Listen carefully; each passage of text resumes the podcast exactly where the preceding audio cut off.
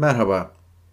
Erdoğan ve ailesi için finalde en iyi seçenek e, Türk Silahlı Kuvvetleri garantörlüğünde af çıkarılarak iktidarı devretmesi. Soner Çağaptay'ın Foreign Affairs'deki makalesinin önermesi buydu. Yazarın kimliği değil, yayınlandığı yer itibariyle ciddiye alındı. Yine yazarın Türkiye Erdoğan'dan büyüktür söyleminden Erdoğan seçimle gitmez çizgisine gelmesini de not düşelim.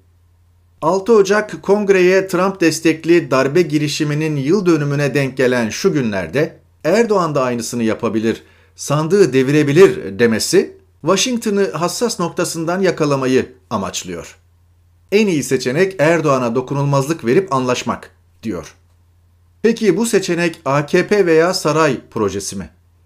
Bilakis daha çok yeni rejimde Erdoğan'ı ittirip yerine oturmayı amaçlayanların işi gibi görünüyor. Açalım. Saray tüm seçenekleri tüketmeden vazgeçmez. Susturma, sindirme, tutuklama, operasyon çekme, engelleme, iç ve dış karışıklık çıkarma dahil A, B, C planları var. Bakın Kazakistan'da devlet başkanı özel hazırlanmış 20 bin terörist sahaya çıktı deyip vur emri verdi onlar için. Devletler halk hareketlerini ustaca yönlendirir. Profesyonellerini devreye sokup yağmayı vesaire tetikleyebilir. Cinayetlerle kimi emellerine zemin hazırlayabilirler. Olmuştur bu, olacaktır da. Erdoğan'ın heybesinde saklı bir şey yok. Başaramazsa seçenekleri belli.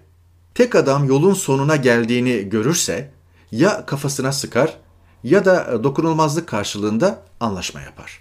İş bu raddeye gelirse Erdoğan'ın %51 ihtimalle anlaşma yolunu seçeceğini tahmin ederim. Canı tatlıdır.